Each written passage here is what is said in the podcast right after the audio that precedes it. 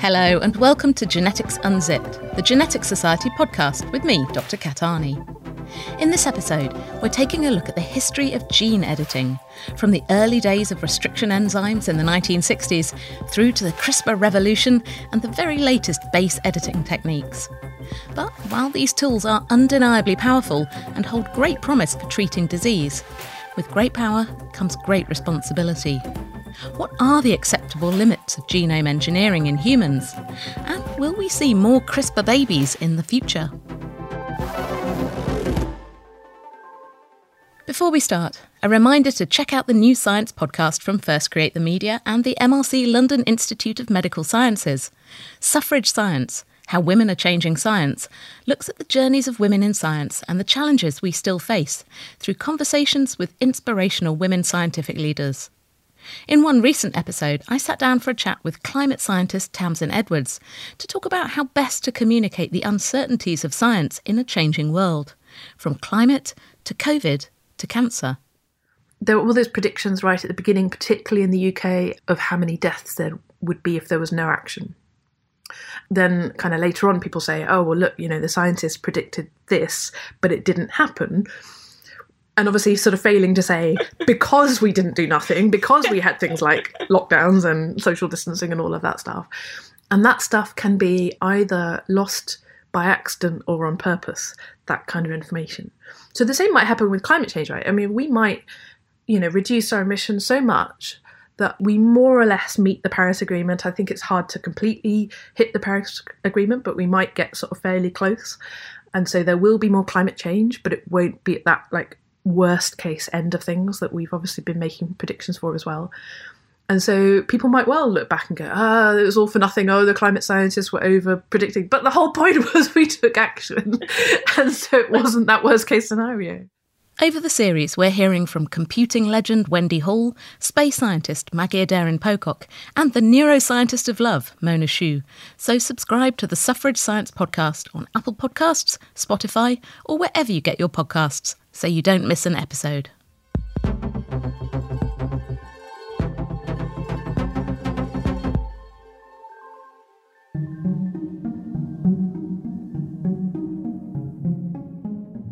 Almost as soon as the structure of DNA and the genetic code were discovered, scientists started looking for ways to change them, starting with bombarding plants with radiation in the 60s to cause mutations, before quickly moving on to more sophisticated editing tools enzymes. Restriction enzymes, naturally occurring proteins in bacteria that cut DNA, were discovered in 1968 by Werner Arber, a Swiss microbiologist and geneticist who won the Nobel Prize for his work in 1978. The budding field of genetic engineering quickly adopted restriction enzymes to create hybrid DNA and modified organisms ranging from bacteria that produce synthetic insulin to longer lasting tomatoes and GM salmon, or even pets. For more on that, take a listen to our previous podcast story, GMO OMG The History of Genetic Modification, in episode 23 of our first season. While restriction enzymes were the workhorses on which the molecular biology revolution was built, they have their limits when it comes to changing the genome because they can only cut DNA into fragments at or near specific short sequences. For example, the enzyme EcoR1, isolated from E. coli bacteria, cuts DNA wherever it finds the sequence GAATTC leaving a short overhang that will match up and anneal with any other piece of DNA that's been cut with the same enzyme, or another enzyme that leaves the same overhanging ends. Although there are a wide range of enzymes available with different recognition sites, although based on my experience building bits of DNA in the lab, never quite the one you really want, restriction enzymes are still somewhat restricted in cutting and pasting bits of DNA together rather than making very targeted changes anywhere of your choosing in the genome. For that, and to fulfill the promise of using genetic engineering to prevent or cure genetic diseases, we need much more sophisticated tools. The big challenge here lies in designing tools that can find the correct sequence and precisely edit it. It's like opening a Word document containing a million pages, hitting Control F, and finding and fixing a sneaky typo hidden somewhere in the middle. Luckily, if you can find the sequence you want to fix and make a precise cut in the DNA, the cell will do the rest of the hard work of genome editing for you. When DNA is cut, the cell will repair it in one of two ways. The first is a process called non homologous end joining, which introduces mutations at the site where the DNA was cut. Alternatively, if there's another piece of DNA that matches up to the sequence you've cut and just happens to be floating around, it will incorporate that piece of DNA to fix the strand, known as homologous recombination. And it's here that there's a prime opportunity to fix a faulty gene or introduce any other alterations or changes. That's why precise, programmable genetic scissors that accurately cut DNA at a defined location in the genetic code are the key to successful gene editing.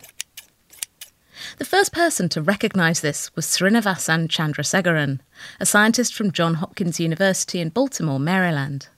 And in 1996, he found a way to create restriction enzymes that could cut DNA at any sequence you wished, not just at a specific recognition site. Chandrasekharan created clever synthetic hybrid enzymes combining the DNA cutting domain from a restriction enzyme with special molecules that bind to DNA, known as zinc fingers. Each finger binds to three letters or bases of DNA, depending on its molecular makeup. This means that it's possible to design hands of zinc fingers that will bind to any specific sequence of DNA, effectively making a completely programmable restriction enzyme that snips exactly where you want it. Although zinc finger nucleases open the door to targeted gene editing, they are complicated to make and time consuming to adapt to different target sequences. Engineering them can take months or even years. Attempting to speed things up, Professor Daniel Voitas, a plant biologist and genetic engineer from the University of Minnesota, turned to plant pathogens and a bacteria called Xanthomonas. The bacteria inject molecules called TAL effectors into plant cells, which then make their way into the nucleus and bind to the plant DNA, sticking to specific sequences and activating gene expression patterns that allow the bacteria to colonize their host. Understandably, plants are not best pleased by this invasion, and they adapt by selecting for mutations in the TAL effector target sequences. Undeterred, the bugs fight back, switching up their TAL effectors to cope with new mutations in the plant genome. So, Voitas figured, why not harness these adaptable, flexible DNA binding proteins to create a new genome engineering tool? In 2010, he fused TAL binding domains with the same cleavage domain used in zinc finger nucleases to create a new genetic editing technology called TALENs. However, unlike zinc fingers, which bind to three DNA letters, each TAL domain only binds to one making them less complicated and more adaptable than zinc fingers, and speeding up the process of adapting the nucleases to new sequences from months to one to two weeks. For a brief moment in the late noughties, zinc fingers and talens enjoyed their time in the genetic engineering spotlight. But they were still tricky techniques to get working, so only the most dedicated labs gave them a go. Then, in 2011, came the discovery that would change everything. CRISPR.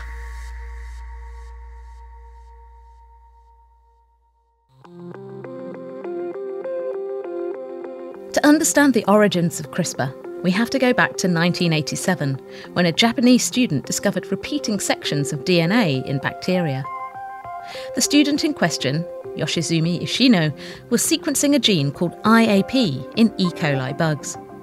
This is a straightforward task nowadays, but in the late 80s it was a complicated and time consuming process just to read the thousand or so letters of DNA that made up the gene in question. But eventually he did it, publishing the sequence in the Journal of Bacteriology when this kind of thing was still a big deal. In the paper, Ishino noted that the gene seemed to contain repeating sequences of 29 base pairs, separated by unique sections of DNA. But he couldn't figure out what they were doing, and he didn't pursue it further. His paper ends with the immortal words So far, no sequence homologous to these has been found elsewhere in prokaryotes, and the biological significance of these sequences is not known. The mystery of the repeating sections of DNA lay dormant for a few more years until they were spotted again in the early 1990s. This time it was Francisco Mojica, a student at the University of Alicante in Spain, who was studying archaea, single celled organisms that are very similar to bacteria, and also noticed the repeated sections of DNA. The fact that these repeating sequences appeared in two very different organisms, E. coli and archaea, convinced Mojica that they must have some kind of biological relevance. By 2003, DNA sequencing had sped up considerably, and there were now databases containing the genetic sequences of an array of species. Curiously, these repeated sequences were turning up so often in microbes that they'd even picked up their own name. In 2002, researchers in the Netherlands published a paper describing these distinctive repeats in 40 microbial species and proposed the term spacers interdispersed direct repeats, or SPIDER. But it was Mojica who came up with the name that stuck clustered regularly interspersed short palindromic repeats, or CRISPR for short. But it wasn't enough to know that these repeats existed. Mojica wanted to know why they were there and what they did. For years, Mojica tried to solve the mystery of the repeating sections of DNA, theorising that they may have something to do with cell division, or maybe they help to shape the structure of DNA, or maybe they formed loops for proteins to attach to, or maybe, I don't know, something else. Much of the rest of the scientific community considered the repeats to be irrelevant junk DNA. But Mojica knew that bacteria and archaea didn't have space to waste on useless genetic material within their sparse, compact genomes. Mojica decided to delve deeper into the sections of DNA that lay between the CRISPR sequences in E. coli. And when he did, he found that all these stretches of intervening DNA matched sequences from viruses that attacked bacteria. It turned out that bacteria that had incorporated sections of DNA from a virus in between some of their CRISPR repeats were immune to that particular virus, while those without became infected. Not only that, but the CRISPR system was adaptive. When a new virus came along, the bacteria incorporated some of the virus DNA in between its CRISPR repeats. That's when it hit him. Maybe the sections of DNA and the CRISPR system formed some kind of bacterial immune system. At first, the scientific community was sceptical about Mojica's discovery. He sent his paper to the journal Nature, which said it wasn't that interesting, and it took many frustrating months for him to get it published anywhere. Bah! Still, soon a flurry of other publications confirmed his suspicions, and scientists worldwide became interested in the CRISPR system and how it worked. When a virus infects a bacteria, CRISPR associated enzymes cut out a section of the viral DNA. The section, called a protospacer, is stored in the CRISPR section of the bacterial genome, between the repeated sections of DNA that Ishino and Mojica originally identified. If the virus infects the cell again, the bacteria use these sequences to defend themselves. The stored sections of viral DNA are read or transcribed to generate short sections of RNA. These RNAs then team up with CRISPR associated DNA cutting enzymes, known as Cas, to search the cell for viral DNA or RNA that matches the stored sequence. And if this CRISPR RNA Cas complex finds a matching sequence from an invading virus, it makes a neat snip straight through the viral RNA or DNA, stopping the invader in its tracks. The implications were huge. If the Cas scissors could be directed to cut up any piece of DNA by altering that RNA CRISPR guide, then this was potentially the perfect programmable gene editing system that scientists had been searching for for so long. The only problem was actually getting their hands on it. Although by 2010 scientists were beginning to understand how the CRISPR system worked, no one had isolated the molecular components of CRISPR, and we still didn't understand how many of them functioned on a molecular level. In 2011, Professor Jennifer Doudna from the University of California, Berkeley, and Professor Emmanuel Charpentier from the University of Vienna decided to collaborate, investigating one particular CRISPR associated enzyme called Cas9. They found that Cas9 is what's known as a dual RNA guided protein. It uses the stored sections of viral DNA transcribed into RNA molecules called crRNA to direct the Cas9 enzyme to its target viral RNA. But it also needs an additional piece of RNA called tracer RNA, which helps to bind the crRNA to the Cas9 protein and activates the complex. Soon, what began as a curiosity driven investigation became a project with broader implications. Once they understood how the dual RNA guides worked, they soon figured out that Cas9 could be programmed with a single piece of RNA, combining the roles of the crRNA and the tracer RNA, directing the Cas9 complex to cut double stranded DNA at a specific sequence. After completing experiments proving they could successfully program Cas9 to cut DNA at specific sites, Doudna and Charpentier filed a patent on the use of CRISPR Cas9 technology in genome editing. They also sent a paper covering their results to the journal Science, which fast tracked its publication in June 2012. A second publication in January 2013 confirmed that the system also worked in human cells. The beauty of CRISPR gene editing lies in its simplicity. RNA plus Cas9 is a simple system of precision guided genetic scissors that can be programmed to cut any sequence of DNA. And once that cut has been made, nature takes its course, patching up the break with any DNA nearby that happens to match the broken ends through homologous recombination. And if you also provide a matching DNA repair template, complete with any variations or changes you want to incorporate, then those changes will be pasted back into the gene. And there you have it genome editing. You'd think that that would be the end of our dramatic story about the discovery of CRISPR. But in truth, the drama was only just beginning.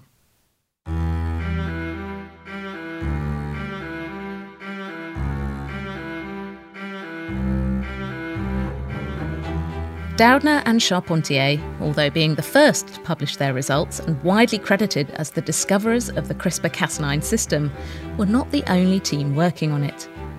A Lithuanian molecular biologist called Virginijus Siksnis also submitted a paper with similar results to Doudna and Charpentier to the journal Cell in April 2012, but his manuscript was rejected without review then rejected again by Cell Reports, before it was eventually published in the Proceedings of the National Academy of Sciences, PNAS, in September 2012, months after Doudna's paper. The delay in publishing meant that Siksnis' work was largely overlooked, and his name is rarely mentioned in the CRISPR conversation. However, he did take a share of the Kavli Prize in Nanoscience in 2018, together with Doudna and Charpentier. Meanwhile, in 2012, bioengineer Professor Feng Zhang from the Broad Institute at MIT and geneticist Professor George Church from Harvard independently showed that the CRISPR Cas9 system could be used to edit DNA in human cells. They also filed several patents on their discoveries, explicitly covering the ability of CRISPR Cas9 to edit eukaryotic cells in December 2012. Their institutions paid to expedite the review of their patent, so they were approved first in April 2014, even though their applications were filed after Doudna's. The University of California and University of Vienna team representing Doudna and Charpentier petitioned for patent interference. Unfortunately, Doudna's patent only presented evidence for the use of CRISPR in prokaryotic bacterial cells, while Zhang's presented specific evidence for its use in eukaryotes, including humans. Doudna's attorneys argued that CRISPR could obviously be used in eukaryotes too, with no special source required for the move, and the team from the Broad Institute simply followed the instructions published in their paper. But Zhang's team argued that the work published by Doudna and her team was not enough to enable CRISPR to be used in eukaryotes, and additional inventiveness was required. Of course, this urgent need for each team to put their stamp on CRISPR was a reflection of the potentially vast sums of money at stake for whoever got to claim ownership of the technology, and therefore license it out to anyone who wants to use it. Then things took an even more unpleasant turn. In 2016, the president and founding director of the Broad Institute, Eric Lander, published an article in the journal Cell called The Heroes of CRISPR. It focused almost entirely on the men in the story, particularly Zhang, the hero responsible for exploring the use of CRISPR in human cells, while downplaying the roles of Doudna and Charpentier. After its publication, many accused Lander of trying to weave a new historical narrative and control the optics around the patent dispute. Men trying to override the scientific contributions of women? Surely not. In February 2017, the Patent Office ruled against Doudna and Charpentier, saying that eukaryotic CRISPR was a separate technology from other applications. Doudna's team took the issue to the federal court, but their appeal was denied in 2018. And in 2019, they filed another patent interference claim, which is still ongoing. Beyond the patent war, Doudna and Charpentier did get recognition for their work in the form of the 2020 Nobel Prize in Chemistry, becoming only the sixth and seventh women ever to win the prize, and the first women to win without male co winners. However, as always, some are unhappy, especially as a Nobel can be awarded to up to three people. Many scientists contributed to CRISPR, with obvious third candidates including Mojica, Zhang, or even Sixnis. But perhaps after all these years of women being passed over for the prize, the committee wanted to show what it felt like to be the other way round for once.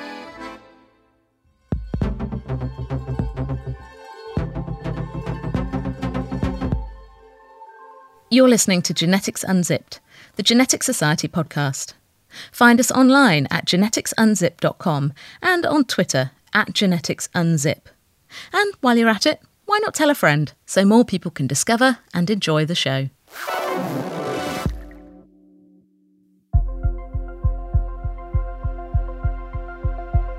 Unsurprisingly, the applications of CRISPR have exploded over the past few years.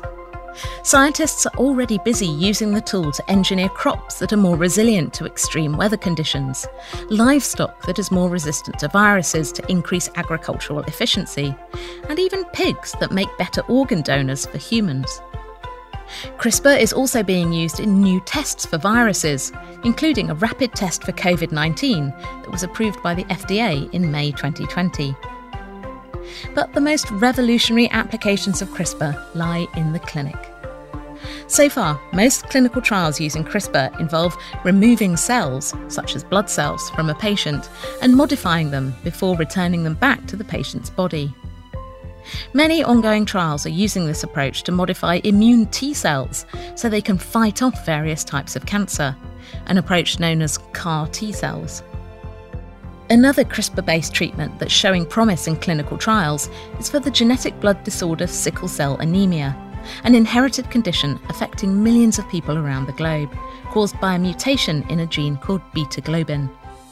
When a person inherits two copies of the faulty beta globin gene, the oxygen carrying hemoglobin molecules in their blood cells are defective and form abnormal strands, making their red blood cells squish into a crescent or sickle shape, hence the name. These sickled cells die early, causing anemia, and they stick together, blocking arteries, causing organ damage and extreme pain.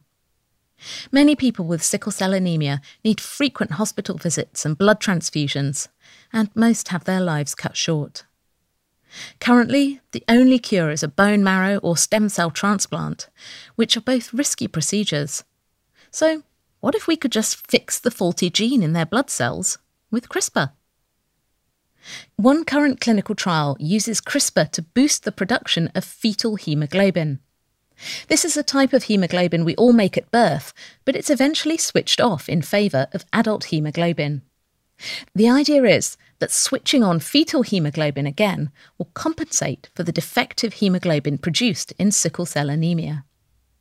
To do this, doctors take stem cells from the patient's bone marrow and use CRISPR to switch off the gene that usually shuts down fetal haemoglobin production after birth, effectively switching it back on.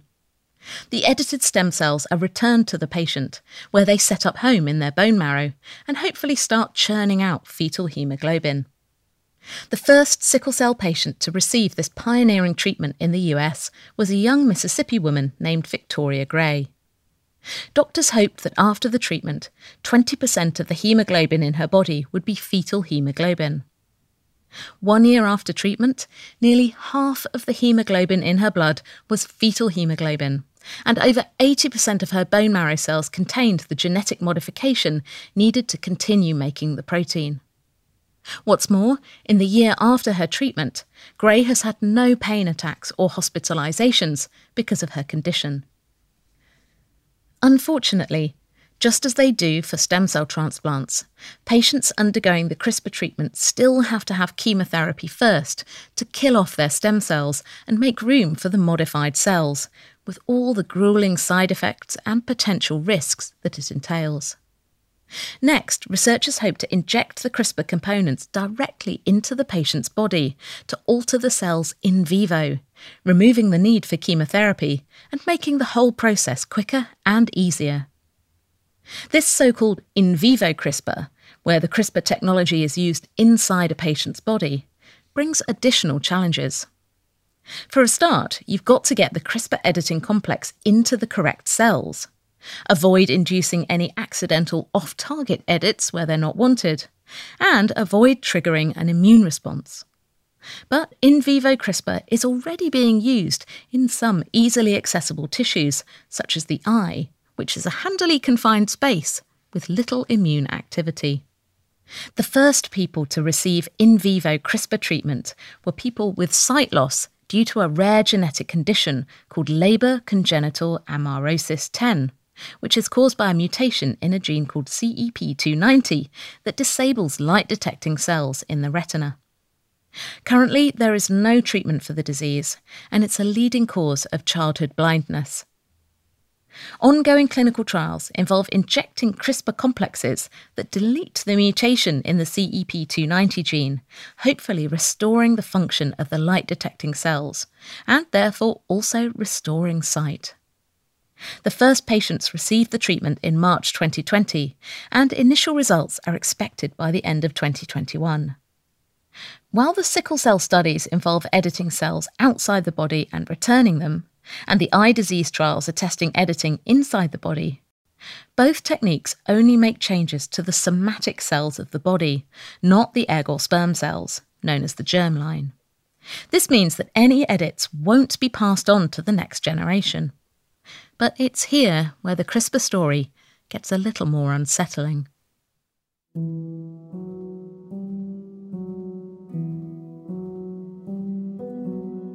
Although many countries worldwide have bans on germline gene editing, there have already been attempts to alter the genetic code of human embryos, creating genetically modified humans with changes that would also be passed on to any children they might have. In 2017, Hu Jiankui, a Chinese researcher and ex professor at the Southern University of Science and Technology in Shenzhen, recruited families affected by HIV to a gene editing study.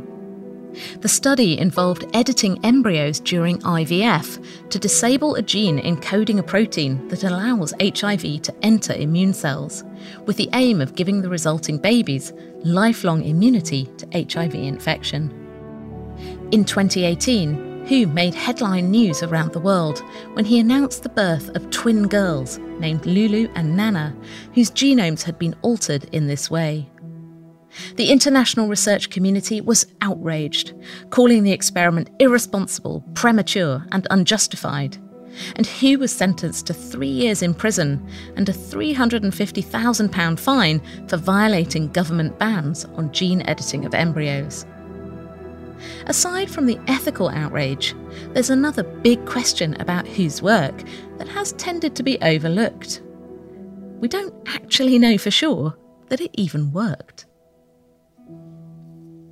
Hu's reports showed that edits were not made uniformly in all cells of early human embryos. Some cells had the intended edits, others had off target edits, and some had no edits at all. What's more, He only tested a few of the embryonic cells, and the edits to the other cells are unknown. As a result, it's not clear what proportion of the twins' immune cells have actually been edited, and scientists remain sceptical that the girls will have any additional immunity to HIV.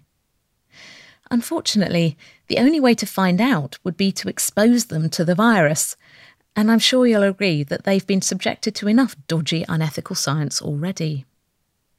We will probably never know the effects of the off target edits made to Lulu and Nana's genomes, or any changes that they will pass on to their children, should they have them. So, does the failure of He's editing and the international outrage that followed the girl's birth mean we will never have any more gene edited babies? There's no doubt that CRISPR offers enormous potential for preventing genetic diseases. In theory, it's simple. Just edit the genes in embryos at the early stages, so every cell in the resulting baby's body is free from the genetic disease. But right now, we don't fully understand how our genes interact with each other. So, editing genes in human embryos could have unintended and unexpected knock on effects on different parts of the genome or the resulting baby's health. In 2019, ethicists and researchers called for a five year hold on human germline editing until the technique's safety has been better investigated, moral and ethical issues explored, and acceptable uses agreed upon. Currently, in the UK, editing somatic and embryonic cells for research is legal, but implanting edited embryos into the womb or using edited germ cells for reproduction remains against the law. So, for now, gene edited babies are off the table. But many scientists agree that it's no longer a question of if it will happen, but when.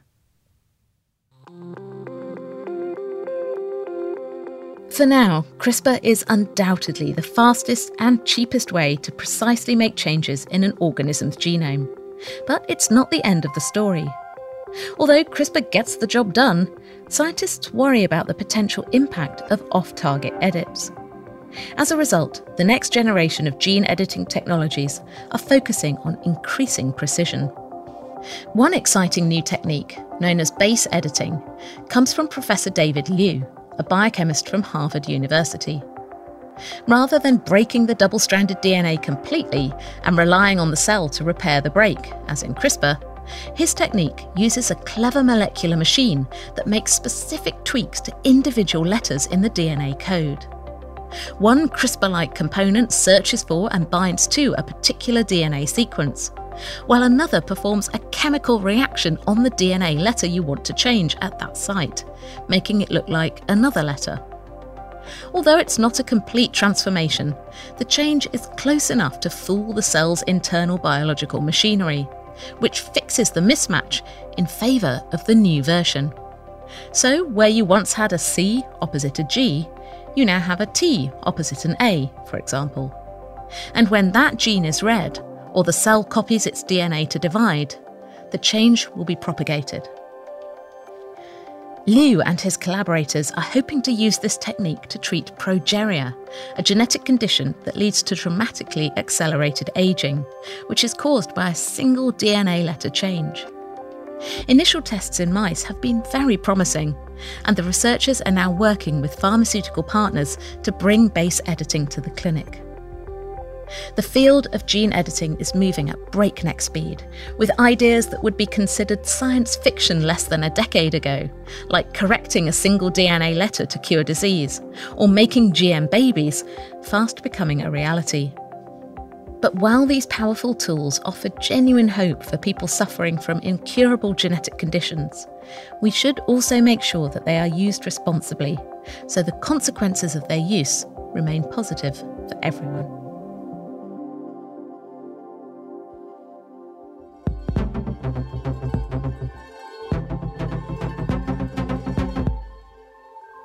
That's all for now. If you want to know more about Jennifer Doudna and her story, there's a new book out about her called The Codebreaker by Walter Isaacson. Just search your favourite book retailer or follow the link from the page for this podcast at geneticsunzip.com. We'll be back next time taking a look at how researchers are combining genomics, artificial intelligence, and large scale functional experiments to unlock the health secrets hidden within the human genome and make better medicines. For more information about this podcast, including show notes, transcripts, links, references, and everything else, head over to geneticsunzip.com. You can find us on Twitter at geneticsunzip. And please do take a moment to rate and review us on Apple Podcasts. It does make a difference and it does help more people discover the show. Genetics Unzipped is written and presented by me, Kat Arney, with additional research and scripting by Emily Norvang. It's produced by First Create the Media for the Genetic Society, one of the oldest learned societies in the world dedicated to supporting and promoting the research, teaching, and application of genetics. You can find out more and apply to join at genetics.org.uk. Our theme music was composed by Dan Pollard, our logo is designed by James Mail, and audio production is by Hannah Varrell. Thanks for listening, and until next time, goodbye.